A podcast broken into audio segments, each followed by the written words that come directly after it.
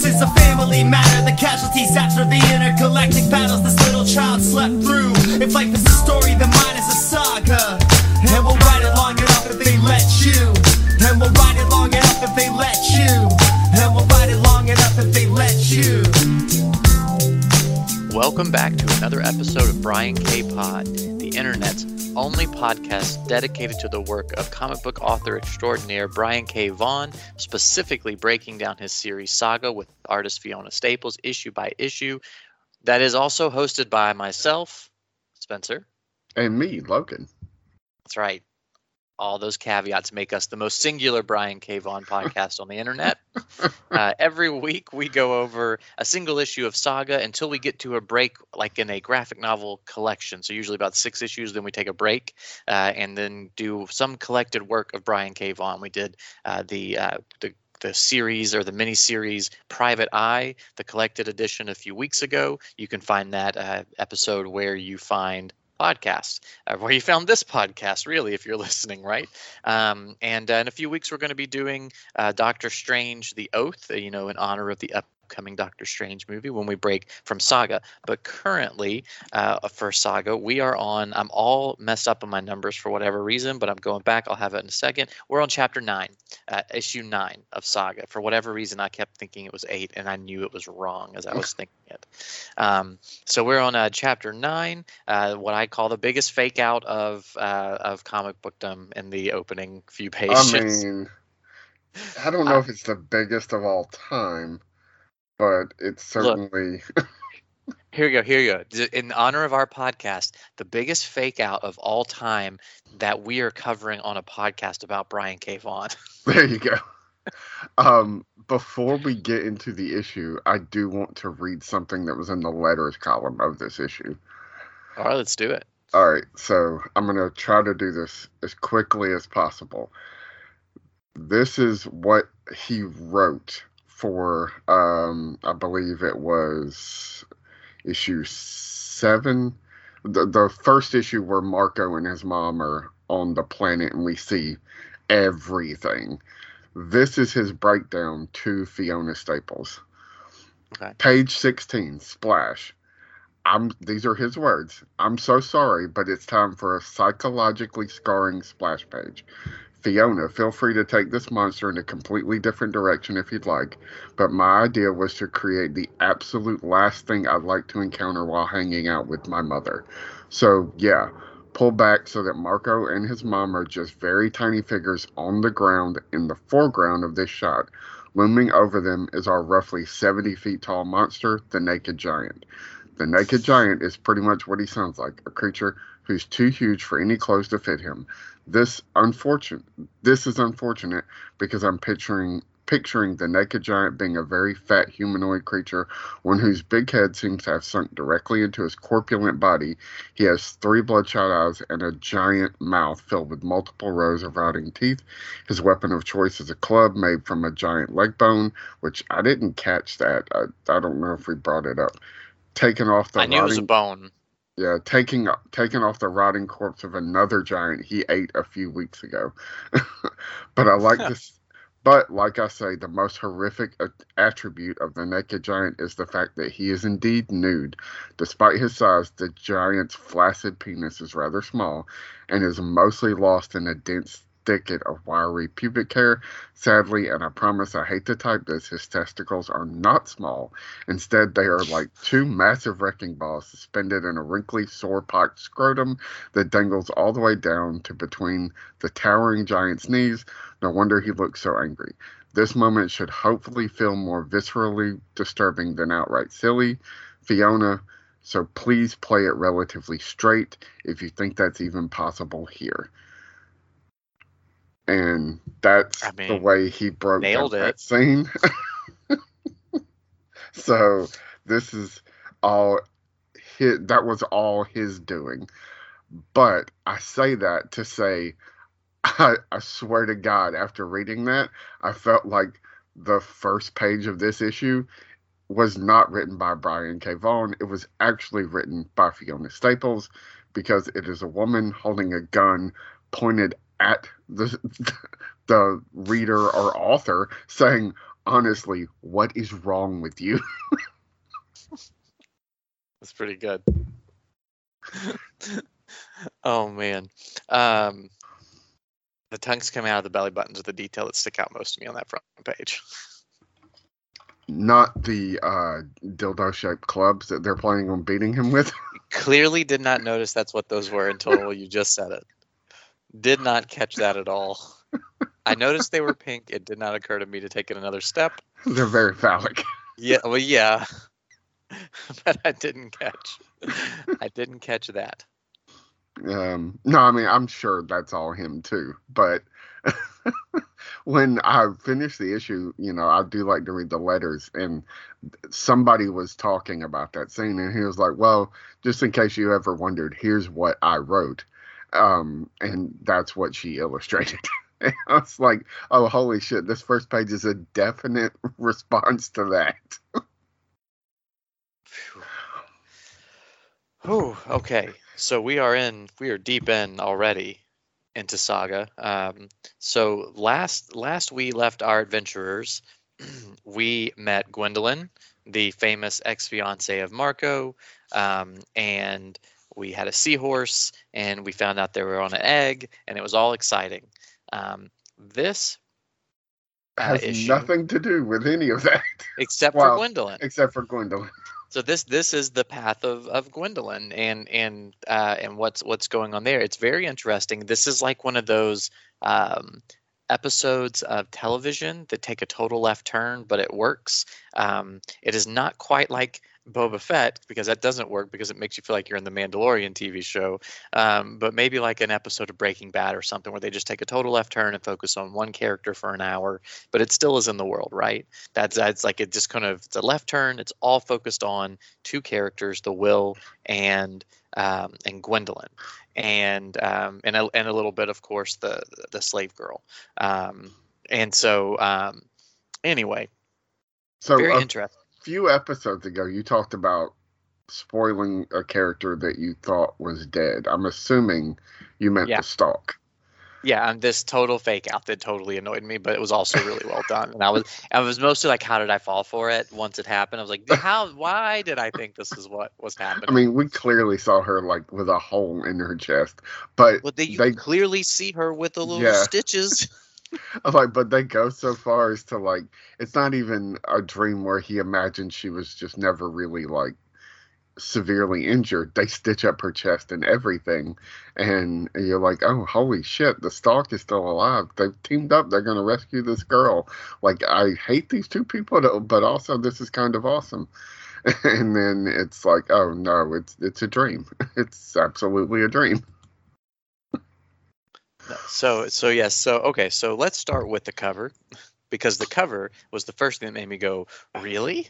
Interesting. And then the follow up following up uh, third page of the issue was like, oh my gosh, she's back.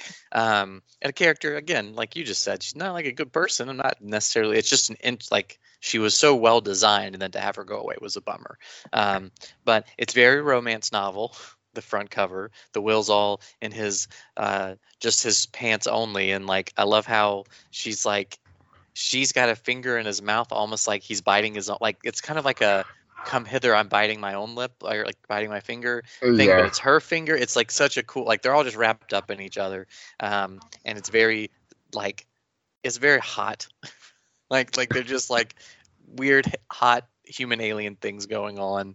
Um, it's a cool cover. I'm just gonna say once again another cool cover. Maybe one day we'll not have that to say, but so far, you know, nine for nine, she's she's hitting home runs. yeah. I, I like I've always liked the covers, but I feel like there are definitely some that there's one that stands out because I've seen the issue everywhere where it, it's a Mhm. character like on a horse, like it looks very westerny, and Yeah. I, that one stands out as a cover that I just wasn't like super impressed with. Like it just felt very basic, but we'll get there eventually. It's funny. That's the one I actually called out as being like issue 25 for 25 cents, which was totally wrong. Only DC and like Marvel are that basic. Um, it's like issue 43 or something like that, and it was 25 cents. I have that issue, um, but um, That's why I see it everywhere because it was twenty five cents. exactly. Um, and so um, anyway, that's not that's neither here nor there. But um, man, I got a frog in my throat. Um, much like uh, the the stalk actually has a hole in her chest. so okay, so I love I love your commentary on the front splash page. Those little chesty goblin dudes. I'm not a huge fan, but they are funny details. I love the tongue coming out of the belly button. It's Just- such an interesting design. Like they don't have heads; their eyes are in where their nipples should be, but they do kind of have heads where their junk is. Like it's just such a weird design.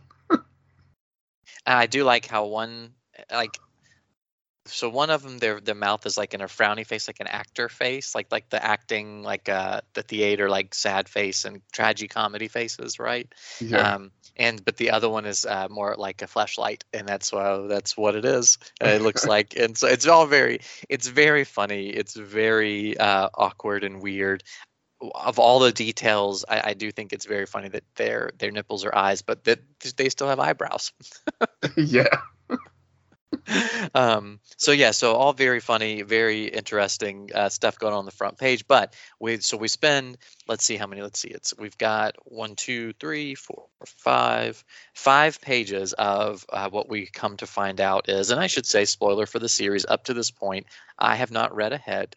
Um, I've, I've I'm, we're almost to wherever I was when I read years ago, um, and so I'm about to come into total but I've forgotten everything. I thought the stalk was back here. I don't remember stuff, but uh, I'm fresh. Logan has read it all up to the new batch. Has not read those yet. Um, it started at issue 55 just for that. So spoiler alert for the whole book. We're going to talk about it.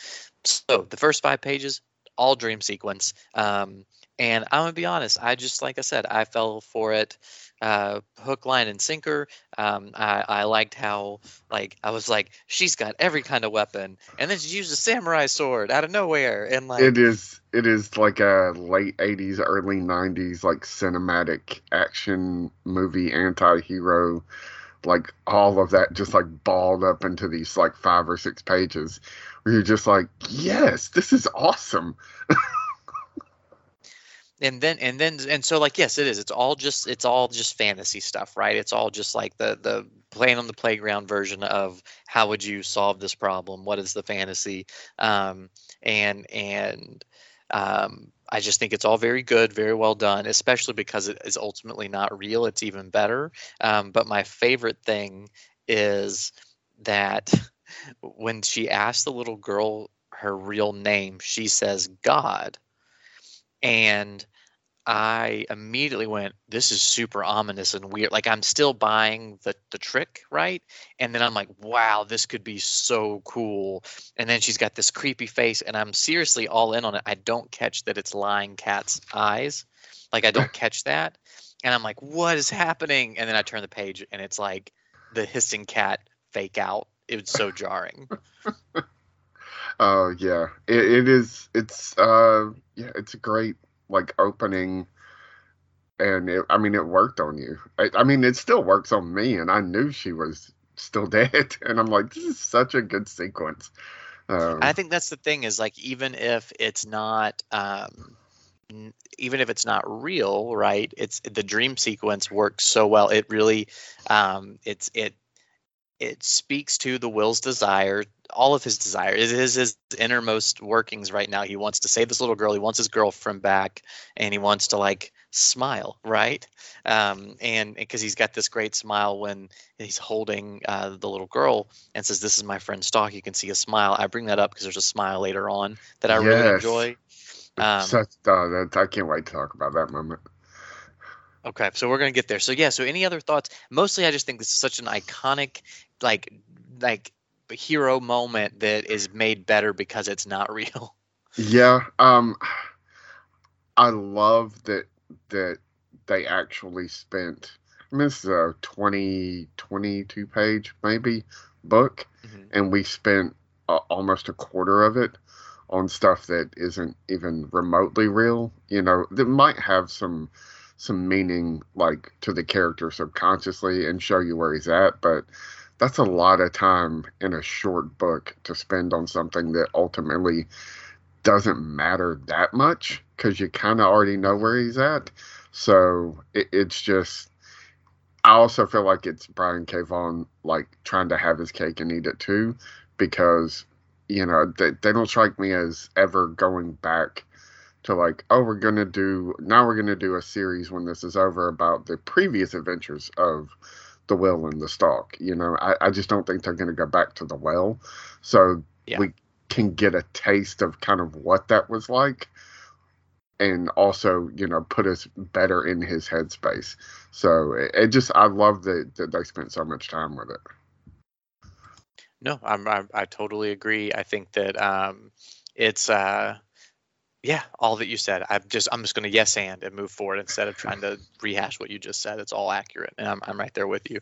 Um, one thing I noticed recently that I did not know because as I think people are getting the picture, I have not bought single issues of this throughout the run of the book, um, and so I getting the most recent issues. I realized the book is still only like two ninety nine, which is really impressive.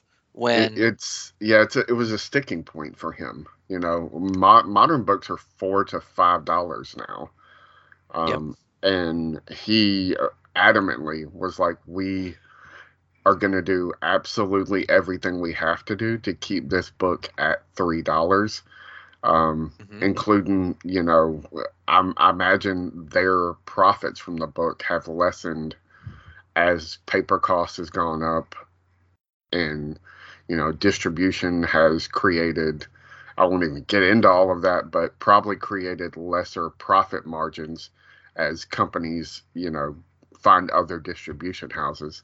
Um, you know those deals i'm sure have impacted the creators and he's pretty adamant that this is going to be a three dollar book until it's done It's pretty cool. And so I did not know all that. So I'm glad I thought you might know something. And there you go. So I thought that was cool. And so I think that only heightens the idea that they would spend the valuable real estate on a book. And this is in the infancy of the book. We're so young into the series, not even a year old at this point. Um, so it's not incredibly shocking um, that this is where um, this is this is where they could take those risks. But in the long term, if you know that's the plan, that's impressive to take five pages and give it to a dream um, that really just builds character in the end. It just builds the character of the will, nobody else, because everybody else is in his imagination. Um, and it makes you, it, and I think it solidifies that he's not just a side character of little consequence. Um, and that's pretty cool. So, anyway, there, there you go. Um, but he wakes up and he's on a beach and he's, you know, he's, you know, the lying cat is not happy with, with him or in general. Um, but we find out that's because he's got a visitor. Talk I- to us about this visitor. Go ahead. Well, I want to ask you first do you think he intentionally fell asleep on the beach? Like he's maybe like a hundred yards, maybe not even that far from his ship. Surely his ship I sort of wonder if he's drinking. quarters, right? if he just got drunk on the beach and passed out. That's kind of what I think. Or maybe got drunk in the ship and then walked out on the beach and passed out. Good thing Yeah. he didn't drown. Yeah, yeah. Um, so yeah, it's our second meeting uh, of Gwendolyn, and she's basically just poking the will and antagonizing the shit out of him, which immediately makes her uh, much like the will and the stalk, kind of endearing, but also you know that you're you can't like this person. Um, and then she continues to go on and make herself even more endearing throughout the whole issue. like it's incredible. Um, it- specifically because you talked about uh, the the Star Wars connection and how they kind of just pulled this idea and riffed on it in the Star Wars comics with Han Solo. Um, it took multiple issues for that character, uh, Sana, to Mhm. be uh, like to mean anything, and it really, for me at least, it wasn't until they got away from the like, oh, this is Han Solo's ex-wife, fiance, whatever, that I was like, oh, I kind of like this character, and it really had When nothing she to do when with she the- interacted with Aphra, I think is when she really yeah, and it had nothing to do with the the fake out marriage b- BS. Like it, it, it was a decent enough plot, but they just weren't doing a good job of selling her as a character. And here, Brian K. Vaughan in an issue, like I, I'm all in on this character. Like I can't wait for the reunion. Like what the hell is that going to be? You know, when she finally Yeah. sees Marco again, she's going to like stab him through the chest. Like there's no you know, and it's just just more proof positive of what an excellent storyteller he is. So No, uh, you're you're right on. I, I totally agree. I do like the the first two lines. So you're with the your part in bold. So you're the deadliest freelancer money can buy. Then the next panel, and, she, and and and her her furrowed brow, the eyebrow work in the series is so good. Um, but she says uh, even on the the creatures with the eye nipples. Um, the, she says this is why I never trust reviews, and so there's just this great one-two punch, um, and and I, I like that. It's like this this is her character. Um, I'm enjoying that, um, and then um, I do like how then immediately we start getting into her her facade of prestige, right? And and how she's I'm from this high council, blah blah blah, or high command, and and um, but that also leads him into sort of reminding us, the readers, about the translation rings because she has got a pendant um, that used to be part of a set. She looks mournfully with sad eyebrows, such good eyebrow work, um, at her ring finger um, because we know Marco and Alana have the, the the matching ring set, which helped them speak to anybody. Um, so it's really not about you know, I think what we learned, what's cool is we learned the will doesn't call them. I think the other ones call like I've heard like loony stuff or like there's like other like little uh, pejoratives, but he says uh, you speak pretty good language for a lunar type instead of like it's still he's still saying you're different, but it's not as uh, derogatory if that makes sense. Yeah, he. It, it's hard to say he's speaking with a little respect, but really, it, it's his kind of version of that. But he also calls bullshit when he sees it, like literally seconds later. Like he he nails her plot line in, in a very Batman kind of way. Like n- no. I like the minute I opened my eyes and you started talking, I had you summed up. Like clearly this is personal and it's probably XYZ. And she's like, No, that's not it at all. And then Lying Cat chimes in. yeah. lying. Um, yeah, but I do like his responses. A dead dog could have told me that. The lot to the line. Yeah. so good. Um, and so, so yeah. So there's just it's a great interaction where you're getting these layers of who he is. With it, it's it's like um, I don't know. You see heroes like this in westerns who aren't racist, but they don't like anybody. Does that make sense? Yes. that's kind of what the will is. He's that kind of cowboy. Um, and and and so we've got that. So you've got these little layers that kind of get added to to who he is. Um, but then we're seeing who she is, where she's got a lot. She speaks a lot. She's got a lot to say, but she's really just trying to sell the point of getting to Marco, which makes me very concerned about them meeting because in this series of killing and and danger, like I'm not saying she's above killing him, right, or killing Alana. Um, I, I, I Hazel, I, I think some people, but I don't get a read in this book that she'd kill a child, um, especially where the plot goes. But I think she could kill Marco for all this craziness, especially when she sees like him all, you know, wedded bliss with hot Alana and stuff, and she's like, "No, you didn't," and then kills him, and like scoring lady man, it could happen. So anyway, I'm just saying, No, I I mean, yeah. Uh, but she's so fun to not trust. And I do agree. her her calling out uh like lying cat is just great like just how have you not killed this thing And I, I do like the oh I've tried and it really makes me want to see Lying Cat like get into some crap, you know? yeah yeah I mean I, I assume that's coming, but and you obviously don't tell me, but I assume we're gonna see Lying Cat kind of less let loose at some point. Um, but until until then, I'm now more excited than ever after the oh I've tried. Um, so he's trying to bargain, say, I'll get back on the job right away if you will give me the money basically to free the slave girl. Um, and um, and he's like, and she's like, no, haha, this is crazy. And she does sort of pulls uh pulls a, what I'm going to call it pulls a the will, and and just set, like just calls up Mama Sun and is like here's like a whole couple lies and let's make this happen. Um, and it appears to work.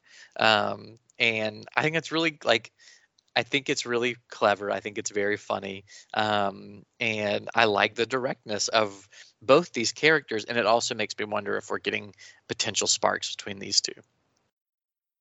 Yeah, you keep talking about things that I can't comment on. okay, okay, that's fair. That's fair. Um, so I will say their their Uh. their directness makes me feel like maybe there's a good match in the making that they don't see coming. Yeah, certainly uh, a, a similar partnership. Uh, that Yeah. He like you can kind of see it in the the facial expressions. Um, that he's like, well, I don't, I've lost the stalk, but like maybe like this is enough to keep me going until I can kind of uh, at least get past that, you know. Like you lost Yeah. one girlfriend, so immediately you're you're in, im impressing on another and trying to, you know, heal that wound. So I assume the smile that you referenced is in this interaction where he's listening or watching as she calls Mama Sun and negotiates for this little girl's life by pretending to be this like diplomat and saying that uh, the girl was an ex lunar type. Um, her horns had been cut off, and you know how people would lose their minds if they found out they were. I think she says specifically like sticking it in a filthy moony type or something like yes. that. Yeah, and then it works and then like the the expression on the will like first it's like kind of this shock like holy shit and then the next panel is just him smiling it's so great No, yeah, no, I'm ab- absolutely, and and I think all that's so fun. Like his hopefulness and his again, their eyebrow work is so good. His kind of like raised eyebrows and and happy and like what is happening um, is so good. And then that smile as she walks in front of him. I also there's a little bit of that like those are the sparks happening right there. yeah So immediately he's just so impressed with her and so I, I i feel like it would be hard for anybody in that situation not to be like ooh i kind of like her because that's the way we feel like ooh i kind of like her and and we can all invest in no matter what the angle is of these characters saving this girl from the sextillion. Like that's like a good thing. And so it's like where it's all mutual cause even if she's like let's get it over with so that we can get on with getting to marco it's still like it's like we're all yeah like that's this is a common goal we all need to to accomplish that makes sense that we would want that. Um so we're like rooting for her and rooting for him to get his way. Like it's all just very good. And i like that see. So then we get to the planet where the uh, the the meeting. Or this this epi- this episode, this issue is like going by at a clip. Um, yeah, it's very, very fast paced, uh, despite all of uh, her. Like, she's very dialogue heavy, like you said, but it all moves so, so quick. Like, there's no. There's no lingering. If, if this were a Disney Plus show, like if every episode were like 38 minutes, and you're like, man, this is this is so good. This is the one episode that you're like, holy shit, that was awesome. And then you're like, it was only 28 minutes. I wanted more. like, where's my other Yeah. seven minutes? like, oh, we spent it No, on I- a dream sequence. That's true. Um, oh my gosh, yes. So okay, so we're we're at the at the planet to pick up, or basically the gas station in the middle of nowhere to pick up um, the uh, the slave girl, and I do I do like that. Like he just calls her slave girl. It's just so funny. yeah. um, and and what we get are uh, basically you know these these mobster guys. I love their little suits, and the one guy's got like his tie. Hey, his- hey, Slaphead is Yeah. like, I'm like, I have to find a way to incorporate that somewhere in my Into vocabulary. Yes, I need to say, hey, Slaphead to somebody because Your- it's when your so niece gets on your nerves, hit her with it. She'll be so confused she won't even be mad. Yeah, because you're like, is, is that an insult? What is a slaphead? but it's so perfect. Um, so I do like that they're that these guys uh, describe themselves as sextillion loss prevention. so good. Um, so Mama's Son was on to the ruse to a degree, just in case uh, he was there. They brought the girl, which means that she had, you know, some doubt as to whether or not this was accurate, or if it was actually uh, uh, the the will or or this diplomat uh, woman calling, and and so she brings sin security these space Tommy guns, um, and um, they they you know they already know that everything it's all a bluff and you know now they're going to take him down um, and i love how they're like you're going to kill us with your laser sword and he goes Uh, yeah. ain't a sword Yeah, I, very diplomatic of you to leave out the derogatory term they add in there. Um, I think this is maybe the first real inst- instance of Brian K. Vaughan writing something he always wanted to see in Mhm. uh, Star Wars dialogue. Um, Uh-huh. Of course, in that instance, it would be a laser sword, but since he's you know doesn't have a laser sword, he's like, I'm, I'm going to write this dialogue I always wanted to hear in a Star Wars movie and then have the will eviscerate these people. i love the clack clack clack clack with the k cut off uh, on the page of the last clack because you know that just get it, it immediately the the movement of how this thing extends and goes out and the like the solidness and the metalness of it the it's all like i can just feel how visceral that is that movement right? And and so like i love that that's such a cool action panel uh, and and explaining what this weapon's doing. And then we see him in a kind of prone stance going it's a lance and the guy in the far distance is getting stabbed right through the chest with it yep. so good um so then so then kind of everything goes crazy and um he rips it up which is nuts and cuts the, the one Cat helps. that's true. She she does. She you know, jumps on and is and doing some chewing, and then Hector Hector's down by Lying Cat, um, and I, he throws the the uh, the lance to to Gwendolyn. Or the Will does and says, um, "Protect the girl." And so now, like he holds the cape up very Batman-like to protect himself from bullets. Kind of going back to my Batman conversation a few episodes back, um, and goes to take down this big guy, and it doesn't work as well as I thought it was going to work. Yeah, I. I, it's such a stupid hero moment, and it's absolutely something this character would do. Like, you literally threw away your weapon because you've got to go mano a mano with the big dude. Uh, also, his cape is bulletproof. That's awesome. Um, yes.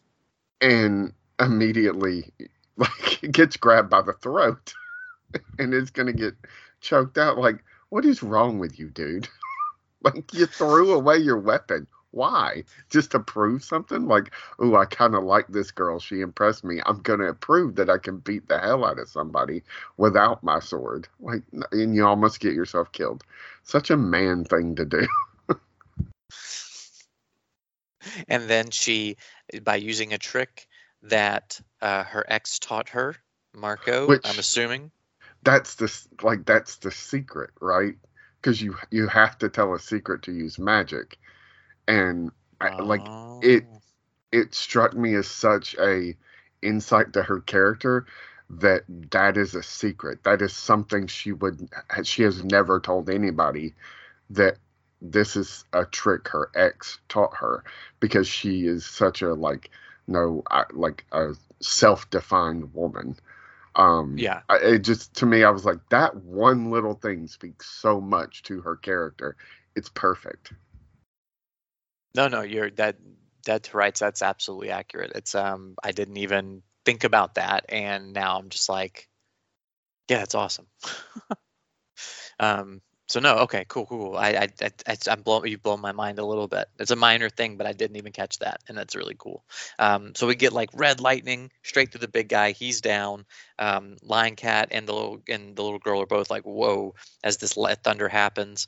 Um and and but then the will gives us some information which is interesting um, but not that it's that he calls the the power that she used weather casting so that makes sense lightning now it's raining um, but he says shaves weeks off your life too so it makes me wonder like what kind of spells take years off right? What kind of spells are exchanged maybe lives? There's things there that i'm like okay we're getting this concept of life in in not just a secret, as you mentioned, in exchange for releasing magic, but now also potentially time. Uh, in exchange for that magic. It's very interesting to me. Uh, and, and if you know stuff, you probably can't speak much to it. But I think that concept not necessarily plot wise but just in general is really interesting that it, in order there is has to be some exchange and in some cases it's going to be some of your life that's interesting yeah um i i honestly can't remember if that's something that comes up at some point but i i definitely feel like if it doesn't and i've or if it does and i've forgotten it or if it doesn't it is something that that they intend to explore because magic is going to continue to be part of it because of Marko. um, I also like that we get this little glimpse at uh, further glimpse, I guess, in the fact that the will, like, he's not a stupid character. He does mm-hmm. stupid things a lot, but um, he's not stupid. Like, he clearly knows about magic. Whereas we've run across several characters who just were like magic. That there's no such thing as magic, and right, uh, including one of our main characters. Um, and like he he's just so worldly, I guess. Um, even though he is kind of a lunkhead sometimes. So she's like, I've never killed anybody. He's like, you still haven't. Here's the gun. Finish it off. I do like that because now, like, I think if if she's not killed before, right, um, this now bonds them in a way that maybe he's not taking. He might be taking like into account, but might not be. Um, and and I think that if she hasn't actually done it, that um, she's got a taste for it. She's got a another smile, a wicked smile. She looks down to shoot the guy who's saying, "Please don't." Um, and I feel like they're sort of becoming more and more in partnership through this moment of murder.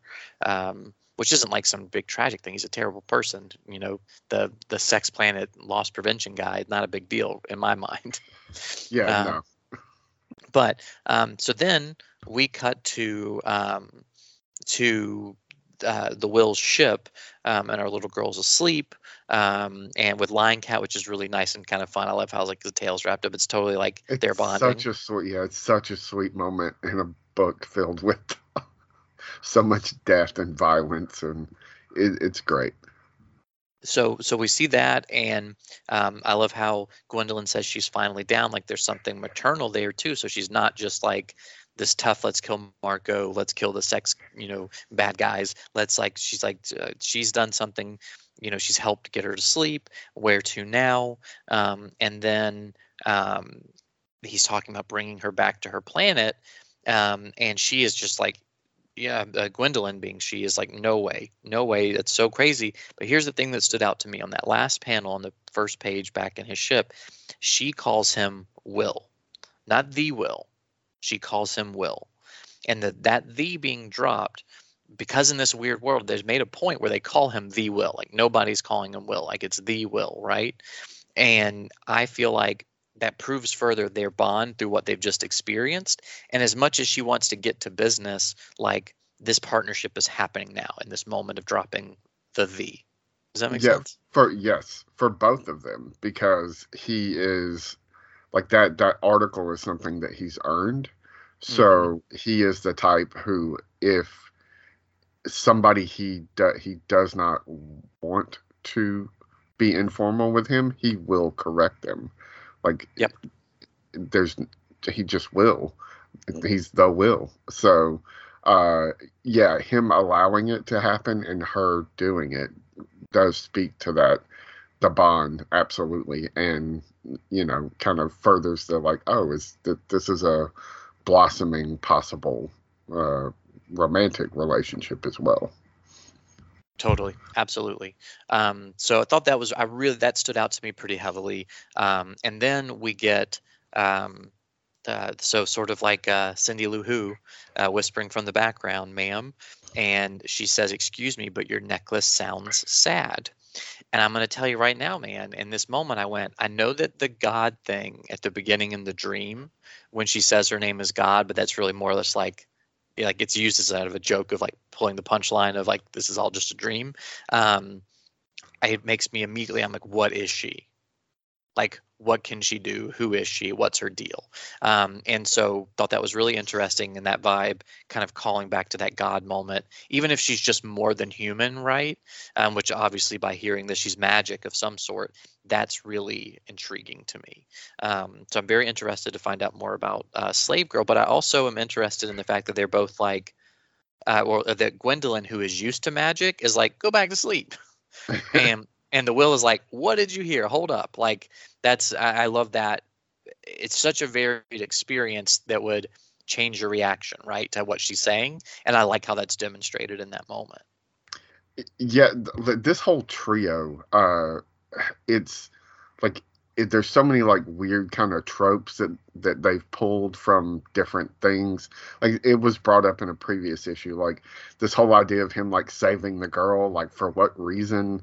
You know like it it, it feels very uh like the professional or something like that.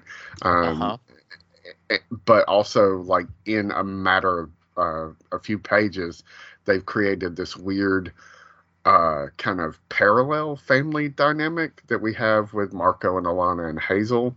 Um, and we've talked a lot about like gender roles being flipped and like played with, but in this specific dynamic, like the maternal, the the female is the maternal figure, the male is like intelligent but also like not emotionally intelligent because like his whole idea of like well we just take her back to her family and like dude like how the hell do you think she got here to begin with?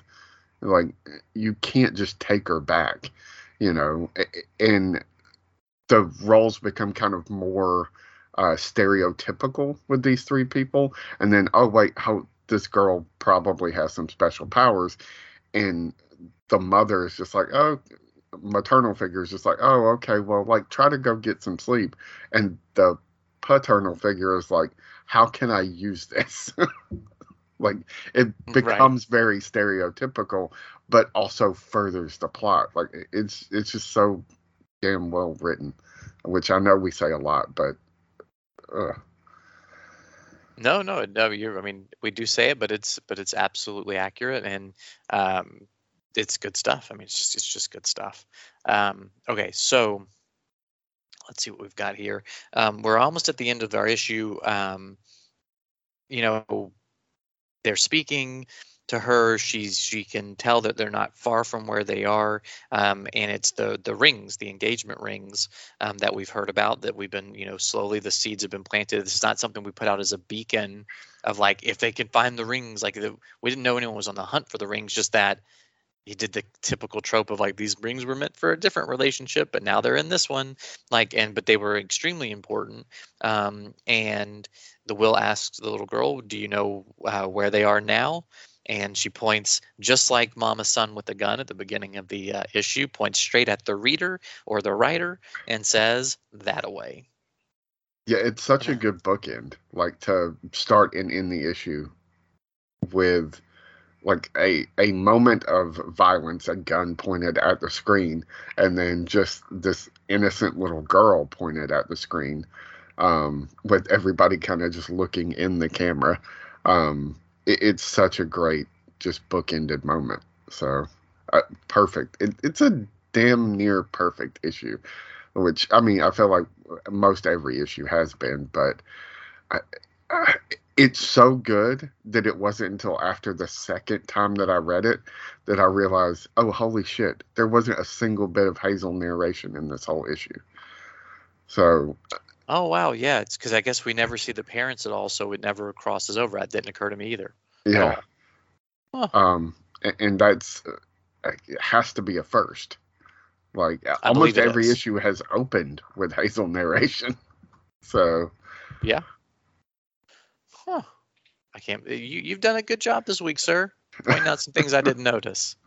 That the the magic the the secret thing is really good, but I did not I did not notice the hazel. But you know what I'll speak to on that is that I think that's that is the power of um, this this issue and and the storytelling at play because it is so entertaining and so captivating that um, that it just uh, like I don't know it just works Yeah, uh, they abandoned almost everything that had been set up to propel the book forward, and created this.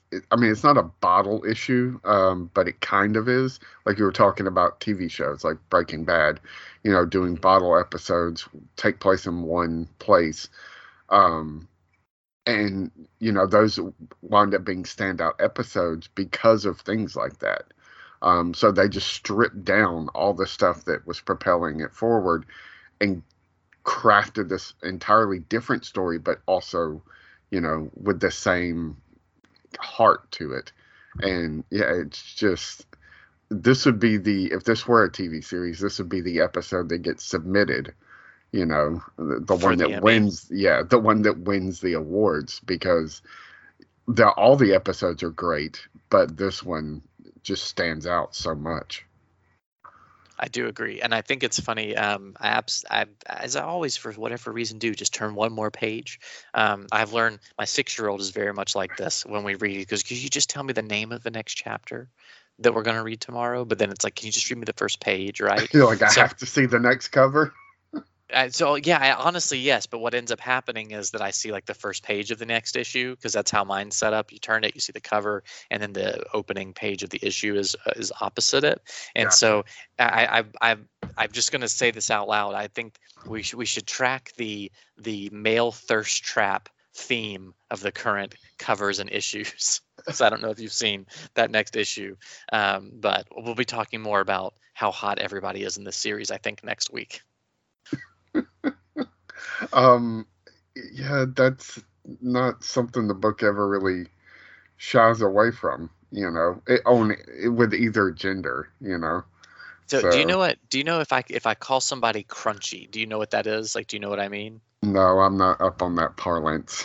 So it's basically like people who Whole Foods is not healthy enough for them, and they go like the extra mile everywhere. They probably Ah, they probably like grow their own mushrooms for immunity, like in their backyard, and they're super crunchy.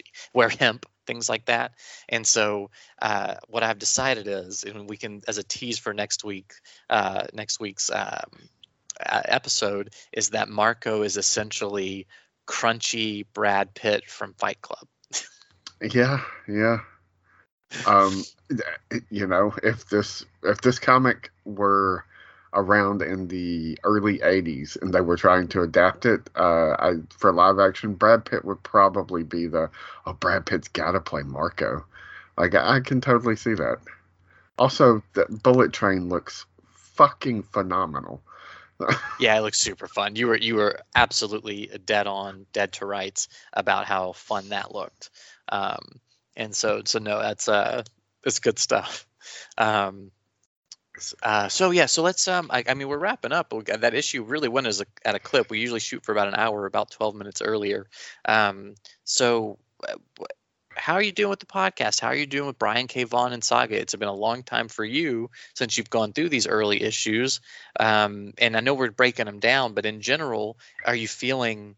Are you uh, into the series more? The same? Is it just as good as it's always been? What's how's it going for you?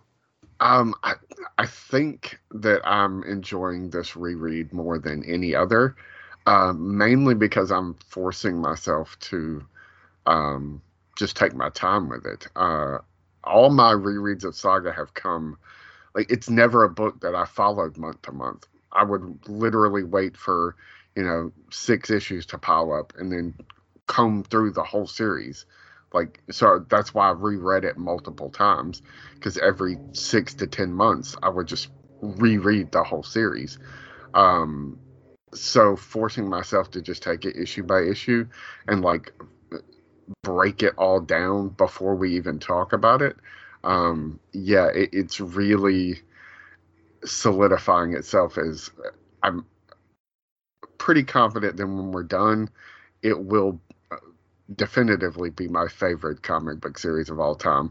Um, it's going to be tough to beat Preacher. I do love Preacher so much, but like we, I've never done an issue by issue breakdown of Preacher. so, um, I mean, this could, that could be a future project, and, and take it from your pers- like you walk me through it because I've never read it. You've given me the issues. I've not taken the time to do it, um, and so that would be that could be a fun thing So you guys like, rate, and review this podcast to give us incentive to do another one.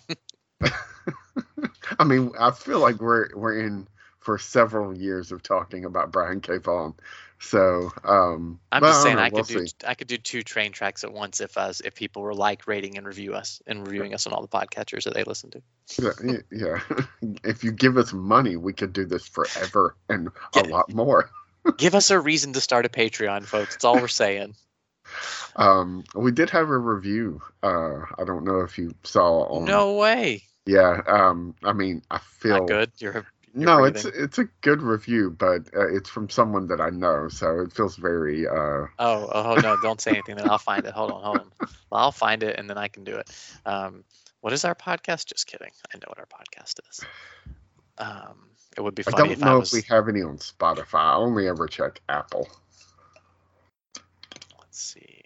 How do I find? and I don't know. Is everybody? Are we still mad at Spotify? Did the Ukraine kind of just squash, like all of our, like collective internet, like pissiness about everything else? You know, I I have no idea. Honestly, I have no idea. It's Not that that's and- not warranted, obviously. No, yeah, no. But I don't know. I think that in the in the great podcast wars of, of 2022, I think Sam Elliott going off on Marc Maron about Oh power of the God. dog may have taken up the podcast chatter. it's, it- like even if I agreed with him, because I still didn't finish that movie, it just wasn't doing anything for me. Um, it just felt like a labor. Um, even if I, I know who this is on the review. I know who this is on the review. This is my arch nemesis, right? yes.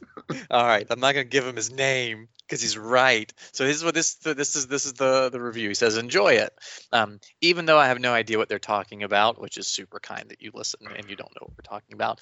Logan and Spencer are loving doing this pod, and it shows. Uh, and that's I that's I I feel that on my side, so I'm glad that it shows uh, on the listener side. Um, and then he says Logan was the running back Jamal Anderson, which is hundred percent who it was that we were talking about. Um, he said referring to episode three, saga number two. That is that is absolutely who we were talking about from the Falcons. Because anyway, yes, good good job. I have not thought about his name since basically Michael Vick. so um, very cool. Uh, thank you, Jacob. Very kind uh, to be listening and not reading along. We should we should give. Who has time? He has kids. It's very difficult. But we should gift him saga so he can read them. Does he have a, an iPad? Uh, I don't think so. He won't read the Star Wars comics. I don't think he's going to read Saga. Well, And he does a Star Wars podcast, which, FYI, if you are not recent on the comics, holy shit, dude. good. Yeah, uh, most of them. Um, I still don't like the High Republic stuff. Um, but it's taking That a just break. ended. So Yeah. Um, so they're relaunching, I think, when Dark Horse takes the titles back. Um, the Crimson uh, Reign stuff is Yeah. pretty damn good. The latest issue of Crimson Reign is literally all about like the, this this whole idea of like how did the Jedi become a legend that people don't believe in uh Oh, in, cool. in a span that's like of the like big question. How does that happen? it, it lays it literally lays it down and you're like "Uh, of course that makes perfect perfect sense like for uh, charles soule man like some stuff i'm like I- i don't like this dude. And then some things i'm like holy shit this guy's incredible. Um Yeah. it- it- yeah it breaks my brain. Uh, the way they laid it out is it just made so much sense. And like why did i never think about it this way? Yeah it's I great. Can't wait. Um, Um, no, I'm, I'm picking it up, but I'm still behind, so I'm picking it up while trying to read ahead. I did read the first issue of the Han Solo and Chewbacca series because that just came out and it stands separate from all that, so it's easier to just jump in. it's good Um, yeah, it's a fun little riff, is what it feels like to me. i don't think they quite have han's voice down like it, it, the dialogue doesn't quite feel like han solo to me but it, it's still good Yeah, it's it's it's Han Solo adjacent, if that makes Yeah. sense. it, it, it i should say it feels like the aaron alden right han solo does not feel like harrison ford han solo Yeah, no, I'm I'm with you. Um, yeah, totally. I do love the in the flashback. It, it's sort of the art is more tailored to Ehrenreich, Yeah. and it's interesting. I don't know. I just like I I, I think in the and we we should get off all of this because this is not a Star Wars podcast. But I think in the uh, upcoming uh, Shadow of Kenobi and the embracing of all of the Star Wars things that series is probably going to do,